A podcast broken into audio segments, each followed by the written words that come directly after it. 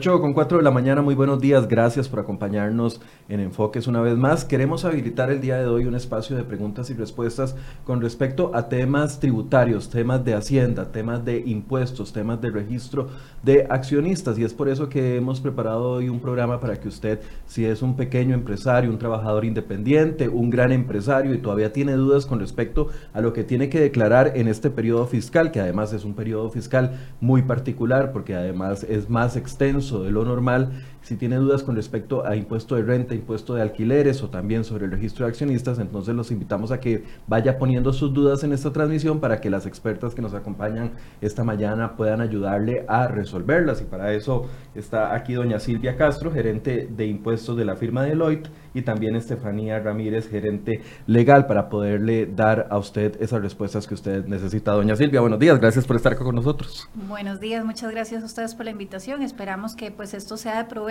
para todas las personas que pues puedan tener en este momento algún tipo de duda sobre especialmente las declaraciones próximas a vencer. Porque todavía hay tiempo. Todavía hay tiempo. No hay que aguantarse mucho porque el tiempo... tiempo pero estamos a pocos días, prácticamente una semana, ¿verdad? Estamos hablando que dentro de los primeros eh, ocho días, o sea, estamos ya a vencer, el, básicamente el 30 de noviembre. Eh, sin embargo, pues eh, vamos a pasar esta fecha, se pasa esta fecha el día hábil siguiente, que es el lunes. Pero vamos a hablar a detalle sobre esto y sí es súper importante que lo consideren porque el no hacerlo, el no presentarlo, pues generaría eh, sanciones importantes para las personas. Es decir, le puede salir más caro. Le puede salir más caro el hecho simple de atrasarse. Entonces vamos a, a, explicar eso y también le doy la bienvenida a Estefanía Ramírez, gerente legal. Buenos días, Estefanía. Buenos días. Igual, muchas gracias por la invitación. Un placer estar acá. Gracias. Tal vez empecemos, doña Silvia con el tema de impuestos, que es el, que también genera eh, particularidades porque se está en la implementación. Yo digo que todavía estamos en la implementación de la reforma fiscal y mucha gente se tiene que acostumbrar a las nuevas obligaciones tributarias que hay eh, a, a fin de año y no solo nuevas, sino algunas que se han ido modificando. Exacto, no, y especialmente ya algunas que se han ido modificando e igualmente ya declaraciones o obligaciones más bien que ya están establecidas desde años atrás. O sea, te puedo decir que desde el 98 estamos presentando la próxima declaración que eh, se vence el 30 de noviembre, es su fecha de vencimiento, pero como cae sábado el 30 de noviembre se traslada para el día lunes. ¿Cuál es esta declaración? Es una declaración informativa, es el formulario D151, que es un resumen anual de lo que son eh, operaciones que yo ya he tenido con clientes, proveedores y gastos específicos. Doña Silvia, para hacer un ABC, empezando desde el AAAA, desde el puro principio de la ¿De quiénes estamos hablando de que son los públicos que tienen que entregar estas declaraciones? Estamos hablando de grandes empresarios, pequeños empresarios, eh, gente que tiene su propio negocio, trabajadores independientes. Vamos hablando del tipo de impuesto y el público para que la gente, si no sabe que le toca esto, se ponga pilas. Por supuesto. Bueno, vamos a hablarlo de esta manera. Eh, digamos que lo más cercano tenemos el formulario de 151, que es una declaración anual resumen de clientes, proveedores y gastos específicos. ¿Quiénes la tienen que presentar? La tienen que presentar todas las personas eh, físicas o jurídicas, es decir, empresas que han tenido operaciones, negocio, algún tipo de negocio, desde lo que viene del 1 de octubre al, del 2018 al 30 de septiembre de 2019 inclusive. Hay particularidades, no es que yo declaro absolutamente todo. ¿Qué información debo, debo de indicar en esta declaración? Bueno, básicamente si yo tuve compras o ventas de bienes y servicios a una sola persona en este periodo por un monto igual o mayor a dos, eh, eh, millones y medio, ¿ok? Dos millones y medio. Dos millones y medio, exactamente. Y, y, básicamente que esto es lo que yo debo indicar. Ahora bien, también gastos específicos, que ojo, esto es muy importante. Gastos específicos se refiere a alquileres, servicios profesionales, intereses y comisiones. Y esta regla de para declarar, ¿en qué caso tengo que declarar estos gastos específicos? Es si eh, yo tuve una operación, es decir, le vendí a alguien o, y ahí está, el, bueno, más bien, el detalle está donde si yo le vendí a alguien es cualquiera de estos cuatro tipos de servicios o yo pagué por esto. ¿Y cuál es la regla de este monto? 50 mil colones. Y ahí es donde está eh, muchísimos los errores que se han generado, porque quienes lo declaran es quienes lo pagan por lo usual, pero después del 2008 ya la Administración Tributaria hizo una modificación y le dice, no vea, si usted también vendió servicios profesionales o usted tuvo un alquiler, que es lo que posiblemente es más, usted también tiene que declarar la venta. Ay, pero es que la venta no supera los 2 millones y medio. No, no importa. Aunque sea de 50 Aunque sea de 50 mil colones, tiene que declararlo. Y con un código V. ¿Qué significa este código? Bueno, en esta declaración usted todo lo clasifica con códigos. Si usted compró, una C. Si usted vendió, una V. Si usted tiene alquiler, una A. Si fue servicio profesional, un SP. Si fue una comisión, un M. Y si fue un interés, una I. Y ahí es donde caen los errores. ¿Y qué significan esos errores? plata, sanciones. Sí, sí es una sanción, tal vez de un 1% de un salario base, que básicamente son como 4 mil colones. Pero el problema es que le genera a la administración tributaria una diferencia entre quien pagó y quien percibe el ingreso. Y ahí es donde se empiezan a cruzar la información y decir, señor contribuyente, es que usted vieras que usted pagó, le pagó a esta persona, y pero esa persona también declaró que le pagó a usted. Y entonces empiezan las consultas de la administración tributaria. Entonces, mejor hacerlo bien desde el primer día. Y ojo, muy importante, esto no es una declaración, el formulario 251 no es una declaración que usted tenga que eh, desembolsar algún monto de un impuesto. Esto es una declaración informativa. Es una declaración informativa. Sí, eso es Esta es la primera que se vence, digamos, si habláramos de las obligaciones tributarias del mes de diciembre, esta es la primera meta, digamos, a corto plazo. Exactamente. Primero de diciembre. 2 de diciembre. 2 de diciembre. por ser lunes, eh, normalmente es 30 de noviembre. Hubiese sido sábado, pero como es eh, día no hábil de trabajo, entonces pasa para el lunes 2 de diciembre. Exacto. Eh, no hacerlo, para que sí sepan, le puede implicar una sanción, o sea, no hacerlo el 12, hacerlo el 3, de eh, entre 1.293.000 colones y 43 millones puede costar la sanción, porque es un 2% del ingreso bruto del año pasado con mínimo. Yo sé que a partir de ahora usted escuchó ese monto y ya nos va a poner atención en este programa, porque ya el monto es demasiado preocupante. Es importante, sí, claro. y tengo que advertir, por supuesto, y no significa que esta advertencia que voy a hacer es, ah, sí, tranquilo, relajado, ¿verdad? Y a, todos nos cuesta nuestro dinerito, ¿verdad? De alguien que se dedique a servicios profesionales puede hacer que la sanción le salga más cara porque va a terminar pagando como mínimo, aunque sus ingresos hayan sido, qué sé yo, 100 mil colones, son impuestos de 10 mil colones, imagínense en renta, y la sanción le va a salir en 1.293.000 colones. Entonces, por eso es importante que todos tengan claro eso.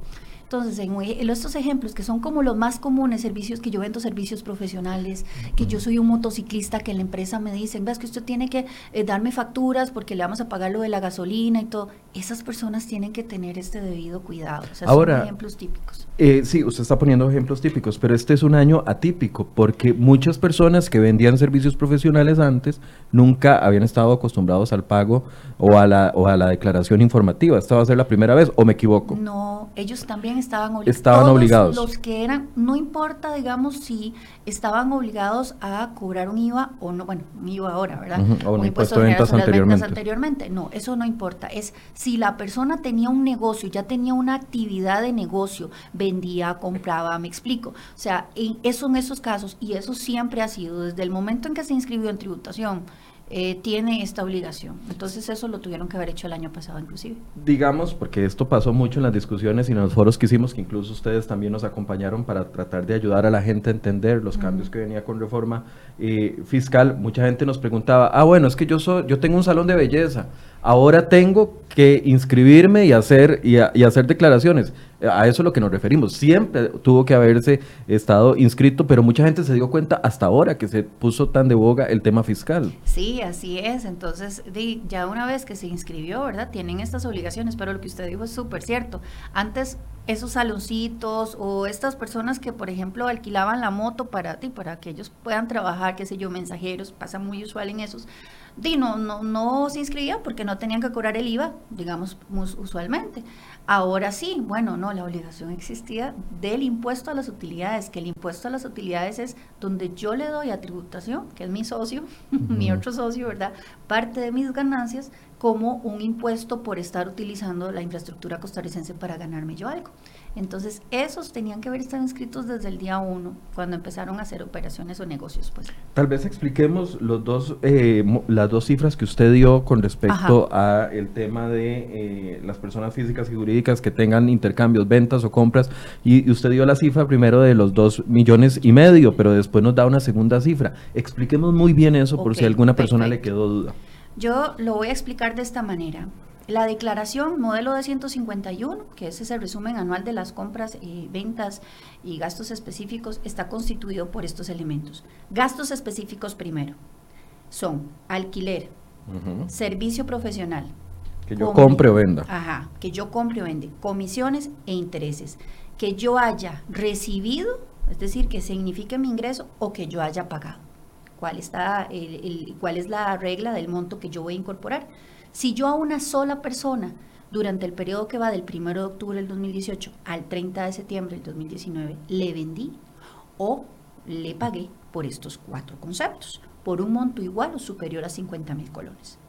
¿Cuál es la condición diferente entre una y otra? Bueno, si yo lo que hice fue que pagué esos cuatro conceptos, voy a declarar en el formulario una I para los intereses, una M para las comisiones, un A para el alquiler y un SP para servicios profesionales. Por su parte, y donde está el error, es cuando yo percibo el ingreso por esos cuatro conceptos, porque el monto también a declarar va a ser 50 mil colones, es la contraparte. Pero no va a ser esa codificación que acabo de señalar. Esa codificación solo es para el que paga. Para el que vende va a indicar una V. Eso es súper importante. Ok. Ok. Ahora pasamos a lo que es compra de bienes y servicios. En ese caso es todo lo demás que no sean estos conceptos. Que no sea alquiler, servicios, comisiones o intereses. Exactamente. Y ahora sí, todo lo que no sea estos cuatro conceptos, yo lo que tengo que decir es, bueno, le vendí o le compré a una misma persona un monto igual o superior a dos millones y medio del 1 de octubre del 2018 al 30 de septiembre del 2019. Y en ese caso, todo va con una V si es una venta, es decir, si yo recibí el ingreso, y una C si yo lo que hice fue que pagué. ¿Por qué hago yo la, eh, la indicación del periodo? Porque le voy a decir, tal vez personas físicas, pero pueden ser empresas que tengan algún periodo especial fiscal, es decir, que cerraron en diciembre. Aunque sea así, el periodo de la D151 es ese que acabo de decir, de octubre de 2018 al 30 de septiembre. no importa si su periodo fiscal es diferente a ese. Ok. Nos pregunta Verónica Sofeifa, ¿en dónde tengo que hacer la declaración de renta y yo estoy si yo estoy inscrita por servicios profesionales? Ok. Ya ese es el otro impuesto que está próximo a vencer, que es el 15 de diciembre para las personas que tuvieron cierre el 30 de septiembre. Esto estábamos hablando de declaración Ahorita informativa. Estamos una informativa. Ya este tema que ella me consulta, ese ya eh, estamos hablando del impuesto a las utilidades y donde lo tiene que hacer es en el ATV, que lo que significa es Administración Tributaria Virtual. Cuando ella se inscribió, posiblemente si lo hizo electrónicamente, ahí mismo es donde ella le da el acceso. Es, una, es en la web de Hacienda usted introduce su cédula, que es su identificación, y su password, que ya usted tuvo que haberlo pues, eh, emitido ahí mismo. Es como cuando nosotros estamos acostumbrados a crear un correo o cuestión parecida. Este sistemita le va a dar a usted una tarjeta inteligente virtual, que es como, lo hago como un ejemplo, porque es el token que nosotros conocemos cuando hacemos nuestras transacciones electrónicas bancarias. Es lo mismo, porque con esta información es con la que usted se va a digamos que ingresar al sistema. Ahí es donde tiene que presentar su declaración del impuesto sobre la renta y donde tuvo que haber estado, si la persona se inscribió, qué sé yo, hace dos meses, haber estado declarando su declaración del impuesto al valor agregado. Es un mismo sitio web. Que esa es mensual. Que esa es mensual y la declaración de renta anual. Tal vez hago la eh, indicación, aprovechándome de esta pregunta, de que esta declaración informativa tengo, no se hace en ese mismo sistema. Esa declaración informativa yo la bajo en la web de Hacienda, donde pueden ver servicios usuales o pueden ahí simplemente anotar declara, el declara 7, lo bajan que es un programita que hay que descargar. Que uno descarga la computadora y que tiene que, ser Windows, además. Eh, sí, ay, que lo tenía el año pasado. No, vuélvalo a hacer porque se actualiza la información del sistema de identificación del contribuyente, porque todo tiene un enlace. Entonces, bájelo a su sitio web, ahí presenta su declaración, tiene muchas amenidades desde la perspectiva de que usted, yo sufrí hace muchos años, en el 98, que uno digitaba y podían ser mil líneas, no, ahora usted puede descargar la información de un Excel y la puede venir y la, y la puede poner ahí en la, en la declaración si son muchas operaciones. Y si no, tranquilamente, son cinco, son cinco información, detalles que tengo que incluir, lo digita muy tranquilamente ahí. Pero entonces, para aprovecharme de eso, el sistema de esta de 151 es diferente a la declaración de renta, que es la que vence el 15 de diciembre y ya casi vamos a... Ok, hablemos entonces, vamos adelantándonos un poquito del tema de la declaración que vence el 15 de diciembre. ¿Cuáles son los protagonistas de esa declaración? Porque ahí sí hay que pagar. Ahí sí. En la primera, la del primero, no, no tuvimos que... Del 2 de diciembre es informativa, pero ahora sí viene una en la que hay que pagar. Ok. El impuesto sobre la renta, la declaración jurada del impuesto sobre la renta, es la obligación que tienen todas las personas físicas o empresas, ¿verdad? Que hayan tenido igualmente una actividad económica, es decir, que hayan tenido un negocio vendido, que hayan comprado, o sea, esas personas que tienen una actividad lucrativa, que se dedican para generar ganancias, ¿verdad? Ellos son todos los obligados a presentar esta obligación.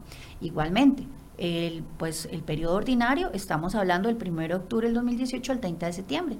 Tienen dos meses y 15 días para presentar su declaración, por ende es el 15 de diciembre, igual 15 de diciembre creo que cada domingo, entonces pasa al 16 de diciembre. Aquí lo podemos validar, pero sí es, creo que es 16 de diciembre por la fecha, entonces eso para que lo tomen en cuenta. Sí, confirmado el 15 de diciembre es un domingo, entonces pasa al 16 de diciembre. Entonces, muy importante. Entonces, esa obligación la tienen todas las personas que tengan una negocio, o sea, que hagan un negocio, que tengan un... Y esto no tiene que ver nada con impuesto de valor agregado. Aquí estamos hablando sobre las ganancias. Exacto, solamente sobre... O pérdidas. Sí, es que eso era lo que le iba a decir. Puede ser que usted tenga pérdidas también, ¿verdad? ¿Qué es lo que a usted le interesa para calcular ese impuesto? Vea, los ingresos que usted haya obtenido por, por, prestar un servicio o por vender eh, algún bien, ¿verdad? Y que usted le reste los gastos que usted tenga asociados para poder prestar ese servicio, ¿verdad? Que la contabilidad que usted le paga a alguien, que entonces, eh, qué sé yo, el tema del alquiler donde usted está ubicado, que usted utiliza transportes porque ahí usted resulta que usted vende de puerta a puerta, un ejemplo. Todos esos gastos relacionados a esta actividad, usted se la resta. Y puede ser que usted haya tenido más gasto de lo que es el ingreso. Entonces ahí voy a generar una pérdida. Pero ojo, la obligación no muere aunque usted no tenga un impuesto que pagar, usted tiene que presentar la declaración de renta. No hacerlo igualmente genera sanción, ¿verdad? Sanción de presentación tardía, eh, intereses no, porque se, supondría que es una pérdida, ¿verdad? Pero sí presenta esa, esa sanción por presentación tardía. Entonces, imagínese, me salí en pérdida, no tengo que pagar impuestos. Pero después pago, una, una, una, multa porque simple y sencillamente no lo hice a tiempo. Exactamente, entonces por favor hagan eso que es una recomendación súper importante. No dejen esto para el domingo en la noche. No lo dejen ni siquiera para el mismo lunes 16 de diciembre. Uno sabe cómo funciona esto y a veces hay pulguitas o pulgones que, de, que nos hacen atrasarnos. Entonces, esa es la declaración de renta. Ahora, si hay que pagar impuestos, ojo, y no lo hago el 16, lo hago el 17, no sé, se me ocurrió, tengo un problemilla ahí. Pago, además del monto que hay que pagar de impuestos, el principal y pago mora. Aunque sea un día. aunque sea un día, exactamente. Entonces es muy importante para que... Entonces, además de tener eh, todos los requisitos de, del sistema ATV para poder ingresar, hacer la declaración, etcétera, tengo que tener el efectivo para pagar de una vez, porque ah, si lo voy dejando para lo último, también me puede correr una multa. Exacto. Y ahí es donde uno toma los ejemplos de las empresas grandes, como dice uno, ¿verdad? Adelante, ayúdenos Bueno, vea, usted para eso, usted debería de llevar, o sea, no debería, tiene que llevar una contabilidad, ingresos, gastos. Estamos hablando de una persona que sea, qué sé yo, que da servicios de contabilidad, especialmente conta, ¿verdad? Entonces, da la, la persona, bueno, tengo mis ingresos. Eh, no, es que pasa, o sea, uno lo sabe. Y entonces el asunto es que tengan todos esos detalles, pero no lo espere al año haga un cálculo, provisione, estime cuánto es ese impuesto, qué sé yo, trimestralmente, semestralmente. Es más, nosotros en renta tenemos que considerar que se hacen pagos adelantados de renta al impuesto. Bueno, ¿Por qué no mismo? Ojo, esto no es una obligación, pero usted puede ir haciendo su numerito. Puña, eh, voy, estoy estimando que voy a pagar 100 mil colones de impuesto y sacar 100 mil colones de mi plata, ¿verdad? De eso, en un solo momento va a ser duro. Entonces voy estimando y voy haciendo como, escuché a una amiga que me dijo, eh, mini certificaditos, ¿verdad? y entonces voy teniendo la platita ahí de una vez lista para que cuando llegue el 15 de diciembre yo pueda sacarlo y pagarlo y me sienta tranquilo y no y desahogado financieramente. Vamos a ir tratando de, vamos a ir tratando de resolver dudas de una vez para que no se nos acumulen y dejar a nadie por fuera. Dice Graving Salas Hurtado. Buenos días, para tenerlo claro, en ventas de servicios profesionales me explicaron que las ventanas por montos menores a 2 millones no debían declararse, no debían declararse en la D151 pero un monto de gastos por más de 50 mil sí debe declararse como tal. Es así, es que me confundió lo que se dijo al principio. ¿Cuál es el nombre de la persona? Graving Jacob Salas Hurtado. Don, Graving. Don Graving, vea, ese precisamente caso que usted me acaba de decir es el error que acaba de mencionar yo en el inicio. O sea, usted sí tiene que declarar las ventas. La Administración Tributaria en el 2008 hizo una modificación y entonces tanto el que paga como el que recibe el ingreso tiene que presentarlo, aunque no sean mayores a 2 millones y medio. Es un monto igual o superior a 50 mil colones. Puede buscarlo y encontrarlo muy claramente en las mismas consultas de la Administración Tributaria que están en la página web, ¿verdad? Porque es importante que las personas también tengan puede verificar la información. Pero es así, le aseguro que es así. El no hacerlo podría generarle un tipo de sanción por no presentación u omisión de información. Ahí tiene la información, don Graving, para que no se embarque, como decimos popularmente. Dice Verónica Martínez, los saldos a favor que me queden de las declaraciones de IVA los puedo aplicar en la D101. Muy importante, buenísima pregunta. Sí, Vamos diciendo que es la D101 y eso para los que los que estamos más atrás de, Verónica en la, en la nivelación. ok, el formulario D101 es la declaración jurada del impuesto sobre la renta, que es la que señalamos que vence el 15 de diciembre para quienes cerraron el 30 de septiembre. Efectivamente, aquellos saldos a favor que usted tenga en las declaraciones del IVA, que es el formulario de 104, a su nombre, lo podrá utilizar cuando pague el, la declaración de renta, que es el formulario de 101. O sea, no significa que antes, hace muchos años, igual por ahí los 90 y algo, usted podía vender saldos a favor a otra empresa, a otra persona. Aquí no. Aquí siempre y cuando ese saldo a favor esté a su nombre, sí lo puede utilizar sin ningún problema. Ok, perfecto. Vamos, tenemos una tercera. Dice eh, Carla Suga, si yo ingresé un gasto en la declaración del IVA por omisión, ¿puedo ingresar ese gasto omitido en la declaración de la renta? Vamos a ver, eh, la declaración del impuesto al valor agregado, ¿verdad? Fue ella lo que hizo fue que más bien perdió un crédito fiscal posiblemente, o sea, por haber omitido, por haber omitido un importe, exactamente. Pero eso es un impuesto diferente del impuesto de renta, o sea, si ella tiene la factura, aceptó la factura y todo, pues puede considerar el gasto como deducible para efectos del impuesto de renta.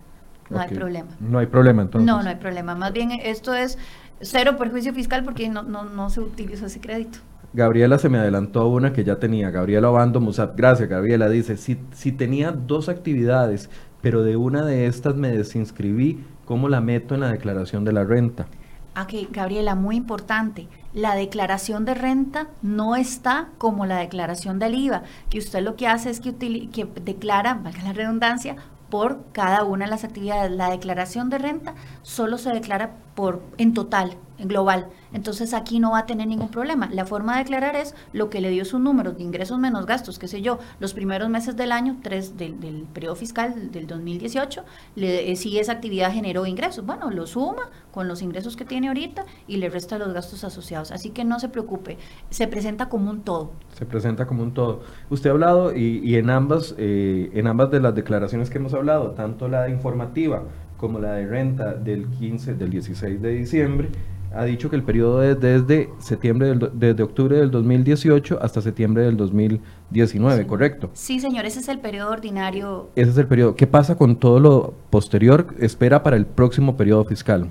Ah, ok. Si, tengo gastos o, compras en Lo que va del noviembre, de octubre 2019 y noviembre, eso ya forma parte de la declaración de, sus, obligaciones del 2020. Del 2020. Sí, que, va a tener un periodo muy particular. Exactamente. De 15 Por favor, meses va a tener, vamos a ver, todo esto que ustedes hayan comprado, hayan vendido, del 1 de octubre del 2019 hasta el 31 de diciembre del 2020 es un periodo de 15 meses y ahí es donde usted va a utilizar esa información para calcular cuánto es el impuesto a las utilidades que usted tiene en ese periodo. Y ahí ya aplican las reglas de lo que está establecido en la ley 9635, que es la reforma fiscal que tuvimos en el pasado julio.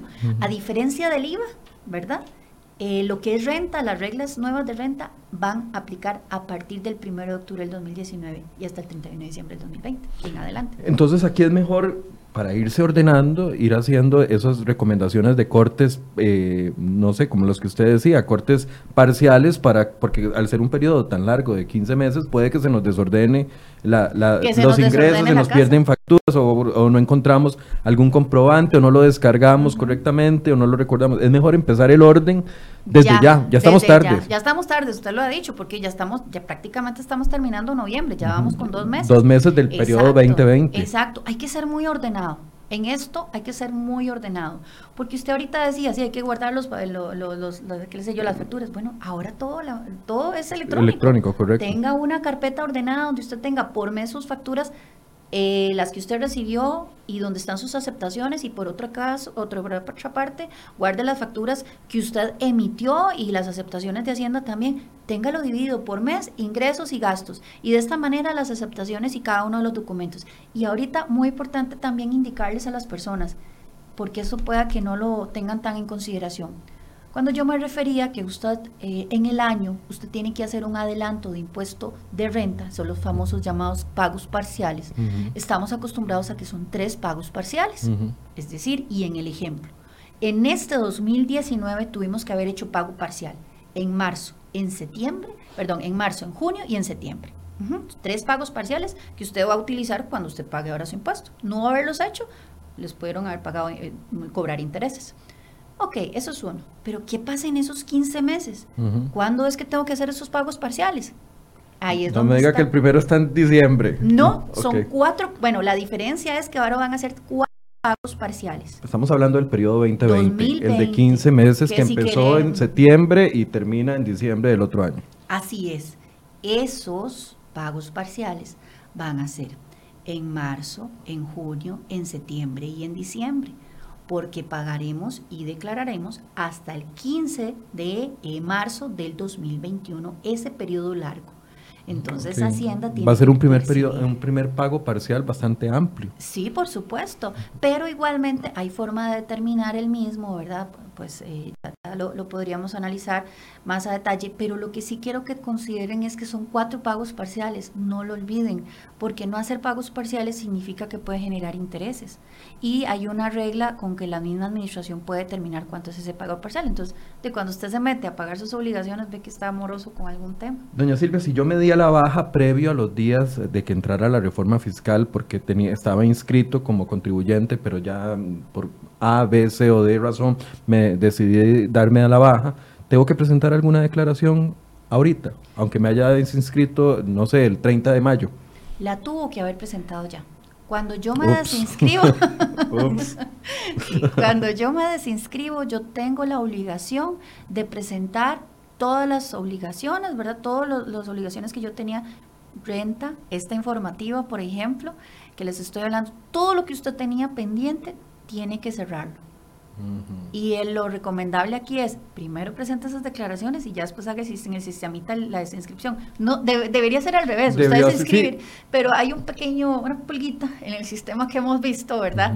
Que, no le, avisaba o no advertía. Que le da errores. Cuando usted se desinscribió, ya no lo deja presentar la declaración, porque como es un sistema entonces, ya lo perdió usted el, rastro, ¿verdad? Lo digo porque mucha gente corrió a desinscribirse en el mes de mayo para no tener obligaciones con la nueva reforma fiscal y, y pensó esa gente, terceros que no conozco, que ya había quedado libre de cualquier responsabilidad. No, tuvo que haber presentado la declaración que me dicen, ay no, pero es que yo no tenía obligación, yo no te, yo no O no hice ventas y no, hice, hice ventas, yo estaba aquí porque, qué sé yo, un caso personal, ¿verdad? Ah, es que un amigo me pedía tal vez una certificación, entonces de, yo la hacía y dile, cobraba, ¿verdad? Pero en este año yo no tuve nada, entonces yo me desinscribí.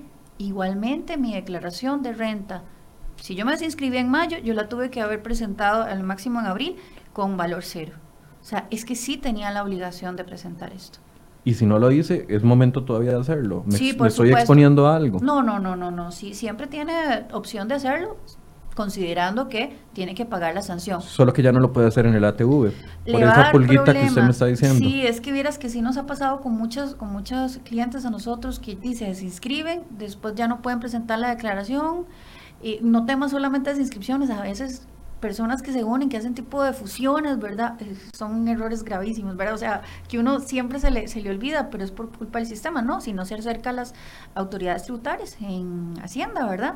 Y pues pide, solicita que le ayuden en Mantenilla para poder presentar su declaración. Nada más a sabiendas que tiene que presentar, qué sé yo, si tenía que pagar un impuesto, pues sí, tiene que pagar los intereses. Si tenía un tema de que no la presenté, presentación tardía, que más o menos la presentación tardía, bueno, son como 50 mil colones porque es un 50% de un salario base y cuando yo voluntariamente voy tengo un descuento del 80. Entonces, básicamente que esas cositas son las que tienen que tomar en cuenta las personas. Aparte de estas dos, la declaración informativa del 2 de diciembre y la declaración de impuestos sobre la renta para el 16 de diciembre, ¿hay alguna otro, algún otro plazo que se vence en diciembre con respecto a esta temática? Diciembre, el mismo tema, el 15, de- bueno, el 16 de diciembre, la declaración de noviembre del impuesto al valor agregado. La mensual. la mensual, Ujú. eh, la de retenciones en la fuente, que es por el salario o porque yo retuve algo de un pago que le hice a una persona del exterior. Esas ya las mensuales, el 16 de diciembre, el usual es el 15 de diciembre. Y ya otro tema es el formulario D152, que son los resúmenes anuales de las retenciones que yo he efectuado. Entonces, retenciones, ¿por qué? Porque tengo a alguien en la caja y superó el monto de lo que hay que reportar en, ¿verdad? De, de lo que hay que pagar en impuesto, entonces tiene que presentar esta, esta declaración. ¿Cuándo vence esa declaración? Vence el, el, ¿cómo es que se llama? El 15 de enero del 2020. Pero. ¿qué información es? Del 1 de octubre del 2018 al 30 de septiembre. ¿Ve que es exactamente el mismo de ese tiempo? ¿Qué les recomiendo? Porque ya hemos pasado por esa situación. Irla muchas veces. trabajando.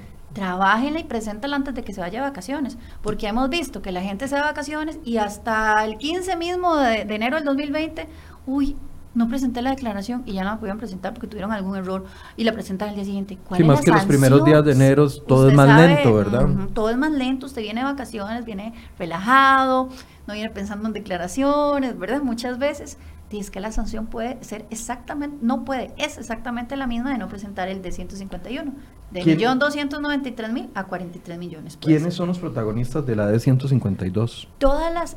Personas o empresas que hayan hecho una retención, porque hicieron retenciones a personas del exterior, que son lo que le llamamos remesas al exterior, o porque retuvieron un impuesto del salario de sus colaboradores. Estas personas son las que tienen esa obligación, no son todos. Vamos a pasar a otro tema y ahorita volvemos con doña eh, Silvia porque ya están llegando más preguntas. Entonces, pero no queremos dejar otro tema que es bastante importante y que la gente hace muchas preguntas y es sobre la, la declaración, eh, ya se me hizo un enredo a mí. El registro de accionistas. El registro de accionistas, correcto. Gracias, eh, gracias Estefanía, para, Estefanía por a- aclararlo. El registro de accionistas, bueno, es un tema que ha generado mucha preocupación, más con el inconveniente que ha existido de que mucha gente no sabía que tenía que tener la firma digital y hasta el momento todavía no la tiene. ¿Cuál es el panorama actual del tema del registro de accionistas? Bueno, el registro de accionistas eh, inició el- la obligación del cumplimiento de la presentación de la declaración. Es también una, una declaración jurada que se llena a través de una plataforma electrónica que fue la que se habilitó en Central Directo del Banco Central de Costa Rica. Esto no es en Hacienda, esto es en el no, Banco Central. este, a pesar de que Hacienda va a tener eh, acceso bajo unos supuestos muy limitados, eso sí, a la información va a ser a, este, el Ministerio de Hacienda y va a ser también el Instituto Costarricense sobre Drogas, las dos instituciones que van a poder acceder bajo esta serie de, de supuestos a la información que nosotros declaremos en la plataforma. El Banco Central de Costa Rica es el ente obligado de custodiar la información, digamos. Fue la institución que se designó para que desarrollara los mecanismos de seguridad, las plataformas, este, entre otros, para que la gente se sintiera, le daba como más confianza a las personas, sentir que yo le iba, le iba a dar esa información al Banco Central y él me lo iba a custodiar, a yo presentarle de una vez una declaración a Hacienda, a pesar de que pues iban a tener acceso a esa información con una serie de, de supuestos que ya están establecidos en, en la norma. De hecho, el tema de la firma digital sí ha sido todo un revuelo con las personas porque de hecho muchos dicen, yo llamo a preguntar, digamos, a los distintos bancos que son los que están habilitados, ¿verdad?, para emitir los certificados de firma digital. Y la preocupación de muchas personas era tal vez, este, tengo una sociedad que según la resolución, según lo que he visto en las noticias, me dice que tengo que declarar en septiembre que me toca, soy por el, último de, su, cédula jurídica. De la cédula jurídica. Entonces tal vez decían, este, yo llamé al banco, llamé a todos los bancos y me dicen que tienen cita hasta diciembre, hasta noviembre o hasta enero, inclusive algunos. Que aquí sí fue donde se ha ampliado un poco más el plazo, este, para estos, digamos, la tablita que salió tal vez mucho en, en medios y que venía en la resolución que emitió Hacienda con el Instituto Costarricense sobre Droga, donde teníamos la distribución por meses, desde septiembre hasta enero de 2020, lo que, se, lo que las personas ahora van a poder es declarar, o sea, vamos a tener plazo hasta el 31 de enero de 2020 para presentar esa declaración. En principio ya este, la, administración tributaria sí ha intentado bastante como de informar a la gente, de recordarle. En enero de este año sí se había emitido un comunicado de prensa donde sí se le solicitaba a los representantes legales que por favor, o sea, todavía no había empezado a funcionar el registro, sí ya se sabía que el mecanismo que de fijo se iba a utilizar era la firma digital y ya se les había intentado de recordar como de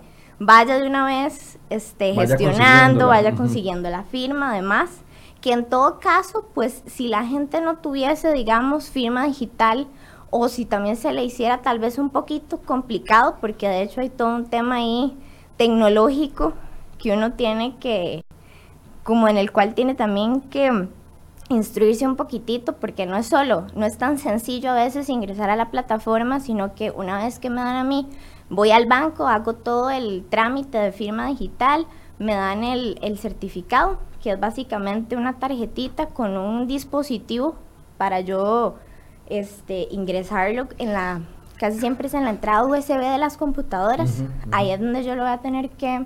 Una especie de llave. Sí, es una llave maya. La firma va siendo como una especie de llave. Es una especie de llave maya que lo que la gente sí tiene que prepararse antes es revisar que tengan todo, digamos, los softwares, toda la instalación de firma digital de previo entrar ya a lo que es este la plataforma del Banco Central.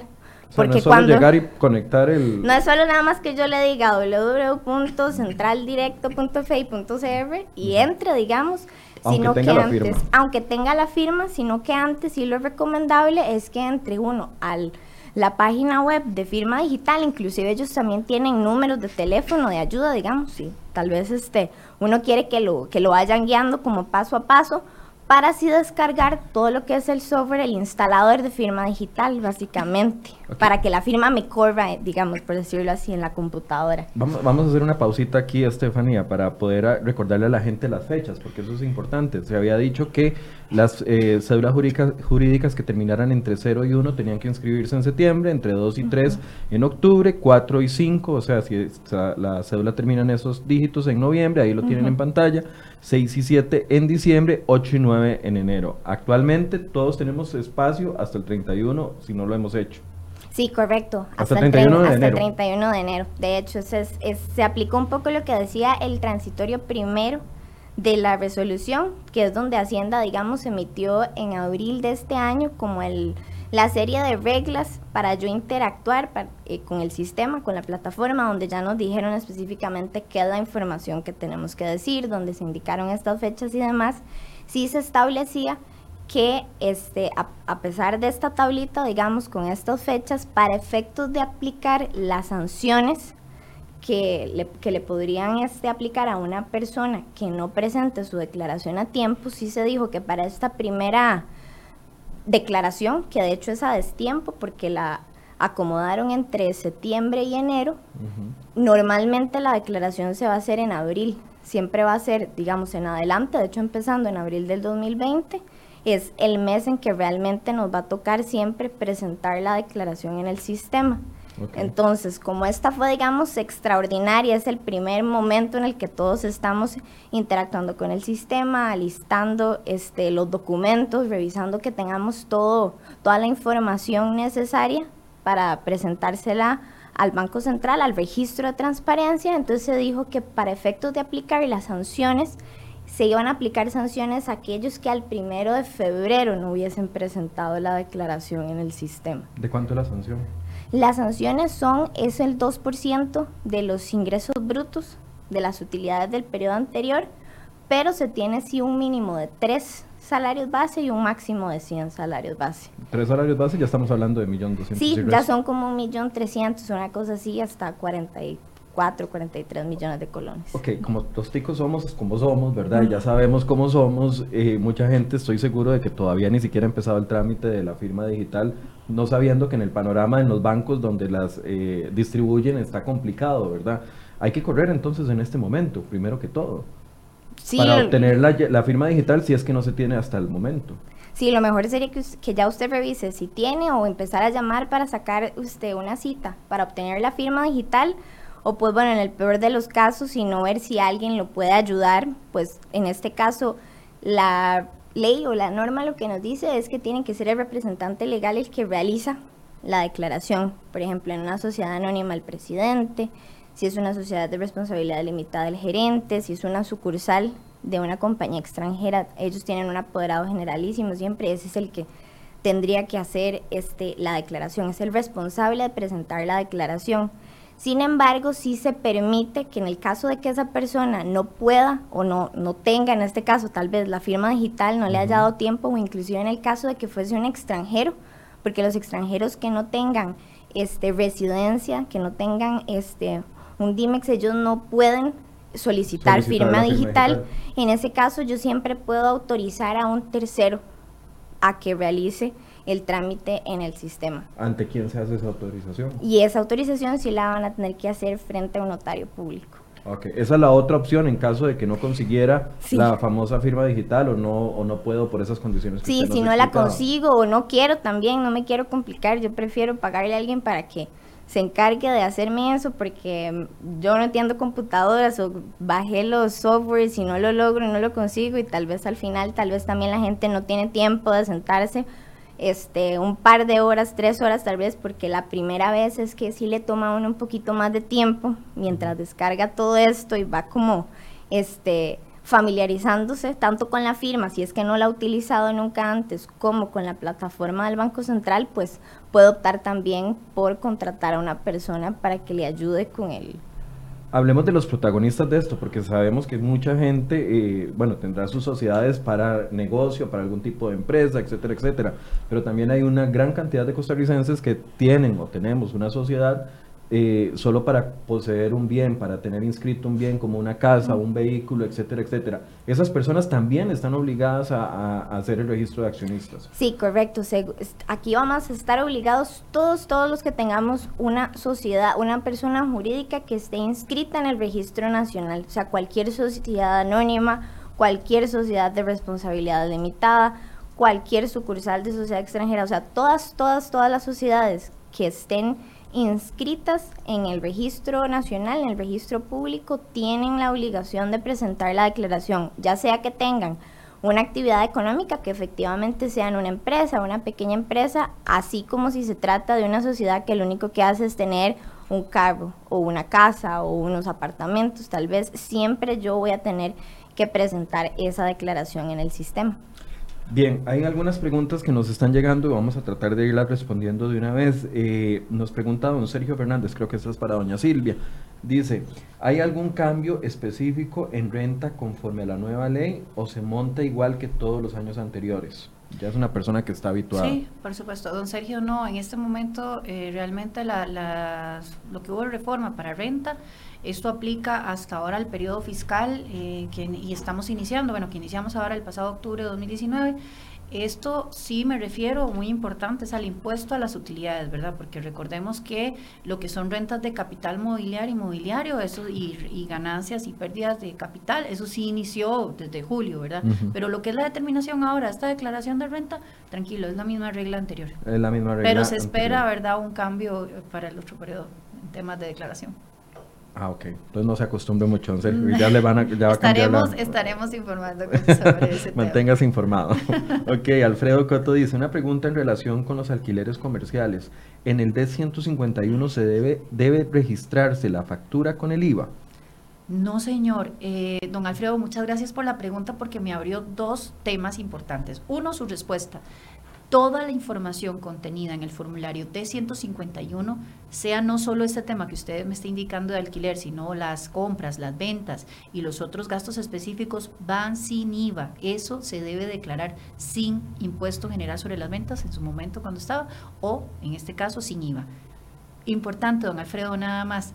Posiblemente si las personas que estaban en el impuesto a las utilidades se trasladan a partir del primero de julio, eh, como rentas de capital, es decir, y que se convierten en un impuesto mensual, mm, preguntan mucho, bueno, entonces, ¿qué debo hacer? En el D151, que es esta declaración informativa, solo presento lo del 1 de octubre del 2018 al 30 eh, de junio y julio, agosto y septiembre que iban por rentas de capital, no lo presento. No, la declaración informativa no cambió. Toda la información la tienen que contener, no importa que se pague una parte por el impuesto a las utilidades y otros por renta de capital. Ok. Esteban no, dice no, dice buenos días. Por la venta de una propiedad hay que pagar un nuevo impuesto sobre la ganancia entre el valor fiscal y el precio de venta. ¿De cuánto es ese porcentaje de impuesto? Voy haciendo las, las uno a una, ¿verdad? Para no... Sí, no, sí, porfa, mejor. en ese caso... La primera es, hay que pagar un nuevo impuesto sobre la ganancia entre el valor fiscal y el precio de una venta. Eh, don Esteban, sí, efectivamente, pero véalos desde esa perspectiva. Esto es el capítulo 11, que es el que le acaba de decir a, don Alfredo, ¿verdad? Donde lo que decía era que se paga una, un impuesto a las ganancias de capital. Si vendía ese terreno y ese terreno estaba antes de entrar en vigencia la norma, es decir, que estaba a su nombre antes del primero de julio, usted tiene la, la, regla general es pagar un 15%, la pregunta de él es qué porcentaje es un 15% sobre esa ganancia, es decir, sobre lo que me costó originalmente versus lo que lo estoy vendiendo. O también la otra opción, si está en ese caso registrado antes del 1 de julio su nombre, pagar un 2,25% sobre el monto total de la venta. Esas son sus dos opciones y sí hay que pagar ese impuesto. Ahora, pregunta, la tercera pregunta de él es ¿cuándo y cómo se pagaría? Ok, eso se presenta por el formulario eh, esa es la de 149 si no me equivoco, pero en eso sí lo puedo verificar ahorita, porque el formulario, exactamente, pero sí ya hay un formulario para presentar esto, ¿verdad? Y ahí es donde usted lo presenta, lo igualmente está en el ATV, ¿verdad? Que es la Administración Tributaria Virtual, y lo presenta y lo paga en línea, ¿verdad? Usted como cuando no entra a pagar servicios en su sistema bancario, ahí le va a aparecer una vez que usted haya presentado la declaración.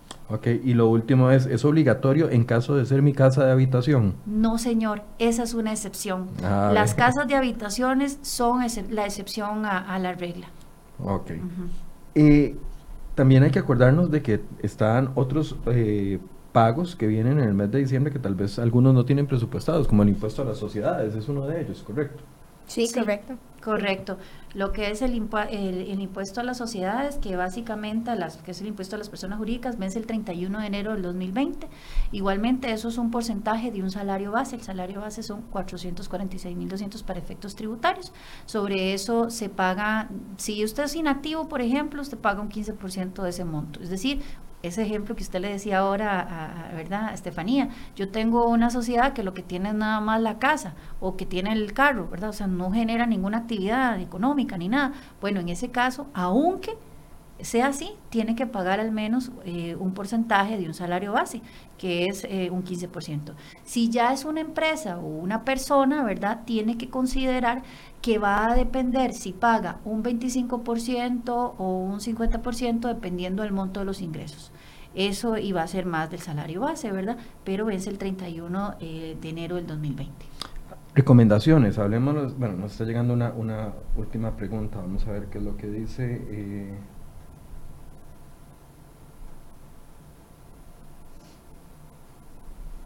Ojo, todos tienen que hacer la declaración. Buenos días, el sistema me genera un monto que yo debo cancelar en el impuesto de renta, pregunta Steph Jiménez si el sistema le genera el monto que debe cancelar por el impuesto de renta. Sí, una vez que usted introduzca toda la información de ingresos y gastos. Y en esto muy importante, puede hacer que se lleve la contabilidad también hasta de los gastos que uno tiene, ¿verdad? Como persona, porque resulta que yo soy un profesional, soy un abogado y entonces de yo quiero registrar todo, qué sé yo, que le estoy pagando eh, el colegio a mis hijos, eh, algún tipo de otro gasto, ¿verdad? Bueno, yo quiero registrar todo, pero en la declaración de renta lo que tiene que considerar es incluir los ingresos, ¿verdad? De lo que es propio de su actividad como servicio profesional, y solo sus los gastos, relacionados. y ahí restar, como más bien sumar a esa utilidad el gasto no deducible, que es estos ejemplos que acabo de decir qué sé yo, los, eh, lo que es eh, la educación de mis hijos, eh, no sé, el servicio profesional que le pago a la muchacha que me colabora en la casa, no en la oficina, sino en la casa. Entonces yo le resto pues, le sumo, perdón, como un gasto no deducible. Y eso es lo que usted va a presentar en la declaración. Una vez que usted introdujo ingresos y gastos y consideró, sea que tiene ingresos no grabables o gastos no deducibles, el sistema le va a determinar el impuesto. Muy importante, si me paso de un día, el mismo sistema ahí, y usted presenta la declaración, le calcula cuántos intereses son. Las sanciones se presentan en otro formulario. Ok, y Kenneth Villalobos dice, ¿quiénes son los de la obligación de renta de capitales muebles? Lo de tema del capital muebles son, vamos a ver, capital mueble es las rentas pasivas, que es el tema de que yo estoy generando algún ingreso por interés. Que Tengo un ahorro en el banco, etcétera. Ah, sí, pero no, en ese caso del ahorro es el banco el que va a tener la obligación de hacer la retención. Yo ahí, yo no, no, eso no, porque ya está sujeto a un impuesto. Pero yo soy prestamista, me dedico solamente a, a esa actividad, entonces ahí es donde está el tema de mis rentas de capital mobiliario, ¿verdad? Que son precisamente rentas pasivas, que es lo que le llamamos al, dinero, a los ingresos que tengo por ese concepto. Tal vez hagamos eh, un cierre con, con, recomendaciones para la gente con respecto a cada uno de los temas. Si gusta, empieza usted, Estefanía. Mm, bueno, este, para el registro yo creo que la recomendación tal vez más importante es que la gente no deje las cosas para el final, o sea, tanto de lo que es la firma digital, este, si es que ya no la tienen, empezar a gestionar para conseguirla o de una vez ver cómo pueden hacer, o sea, qué caminos alternos podrían tener, si no, para cumplir con la obligación de presentar la declaración. Y muy importante también que empiecen a revisar que tienen toda la información que el sistema me va a pedir, que básicamente va a estar en los libros, las sociedades en su mayoría, todas tienen la obligación de tener libros en los cuales se lleva el detalle de, pues, precisamente quiénes son los socios, los dueños de esa compañía en principio yo debería tener esos libros o esos certificados de acciones, por ejemplo, los títulos accionarios, los debería de tener yo. Si es, por ejemplo, la sociedad en la cual tengo mi casa, en la cual tengo el carro, esos son documentos que yo debería de tener y que deberían de estar, además de eso, este, pues completos, o sea, con la información ya que corresponde, por ejemplo, a mi nombre, para empezar entonces a revisar que todo eso esté al día, porque tal vez puede Como ser... la última acta de la sociedad. Sí, por ejemplo, porque tal vez antes ya no se da tanto, pero tal vez antes sucedía, si usted compró su casa hace mucho tiempo, que entonces era una sociedad por cada una de las casas del condominio y tal vez esas sociedades las hicieron en masa y las constituyeron, no sé, los dos abogados del bufete. Entonces habría que revisar, por ejemplo, que de verdad se haya hecho el asiento donde esas personas me pasaban a mí esa, esa propiedad de esa sociedad, de esas acciones, porque muchas veces pasa tal vez eso, que quedó ahí, o sea, hicimos el negocio de palabra tal vez y pues, efectivamente me entregaron el carro, me entregaron la casa, pero tal vez se nos olvidó que había que hacer ese paso eh, formal, digamos, en, de, libros, de asuntos legales. Entonces es más que todo la gente nada más que revise que todo está al día, que ellos lleguen, revisen tal vez en sus archivos, en donde guardaron todos estos documentos, verificar que todo está al día y que tienen toda la información que el sistema les va a pedir. Ellos van a poder revisar cuál es la información que me van a pedir en la declaración, revisando lo que es la resolución que emitió Hacienda. Esa también pueden ingresar a la página del Ministerio de Hacienda. Ellos tienen una sección de lo que es el registro de transparencia como tal y ahí van a poder descargar la resolución y también una serie de, de videos y manuales de ayuda para todo lo que es este una proceso. Una última pregunta, Estefanía. Si en la junta directiva aparecen cinco o seis personas, pero solo el presidente o el apoderado generalísimo es el dueño de toda la, el 100% de las acciones, se registra solo a esa persona.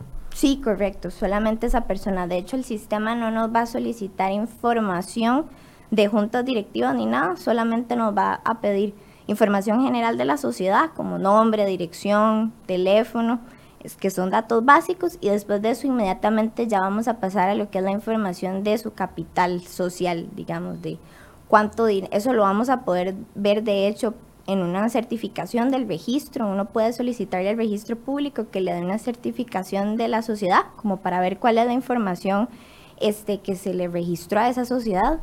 Entonces ahí nosotros vamos a poder terminar de llenar parte de esta información general y después de hecho inmediatamente ya lo único que nos va a pedir es quién es el dueño. ¿Quién es el dueño? Digamos, de, cuántas acciones o participaciones y desde cuándo es dueño.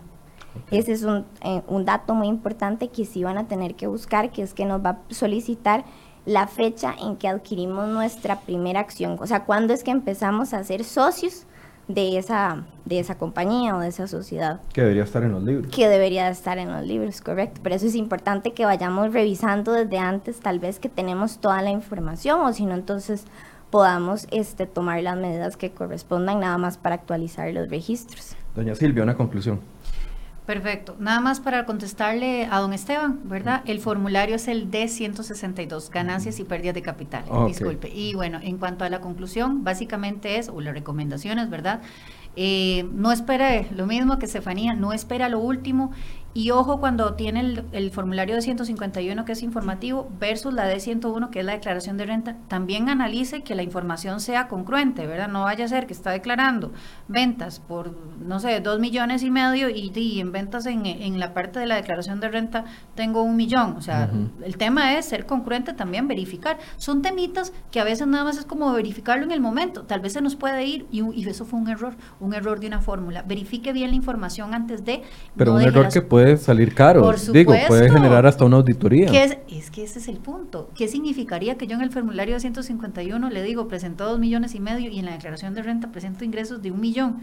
De, tengo una renta presuntiva, es decir, una estimación de un impuesto de renta por millón y medio de la diferencia. O sea, yo sé que son cositas que tal vez se nos pueden, eh, uno dice, es que son lógicas, no, pero verás que no pasa, nos hemos dado cuenta de estas situaciones. Entonces, revise la información que va a contener en el formulario informativo y revise lo que va a declarar en renta. O sea, usted ya a estas alturas tiene que saberlo, aunque eso vence el 15 de diciembre, cuál va a ser su impuesto de renta. Eh, prepárese para este periodo fiscal 2020, tome en cuenta las cosas que hemos conversado en esta mañana, ¿verdad? Importantísimo. Eh, si tiene alguna consulta, revísela, inclusive la página de Hacienda, ahí hay bastante información. No vaya y diga, ay, voy a presentar la declaración y después rectifico. No, esto puede generar bulla, ¿verdad? Entonces, básicamente que eso es lo que tienen que considerar para todas estas, obligaciones pues que están próximas a vencer. Bien, muchísimas gracias a ambas por el espacio, por contestarnos las preguntas. Definitivamente un tema que hay que ponerle cuidado. Si siguen llegando preguntas, habilitaremos otro espacio para seguirles respondiendo antes de que venzan los plazos que ya hemos hablado. Muchas gracias por su compañía y quiero invitarlos a las 9 y 30, es decir, en 29 minutos vamos a estar estrenando un espacio nuevo acá en cereoy.com. Se llama Después no se queje. Es un sitio sobre, ya lo lanzamos, lo puede ver en cereoy.com, es un sitio sobre elecciones municipales con toda la información que hemos estado compilando para ustedes sobre los problemas de sus comunidades. Los invitamos de hecho para que ya nos envíen denuncias, etcétera, etcétera. Y a las nueve y media vamos a tener una entrevista sobre el tema de las policías municipales. Los invitamos para que se conecten acá en cereoy.com. Muy buenos días.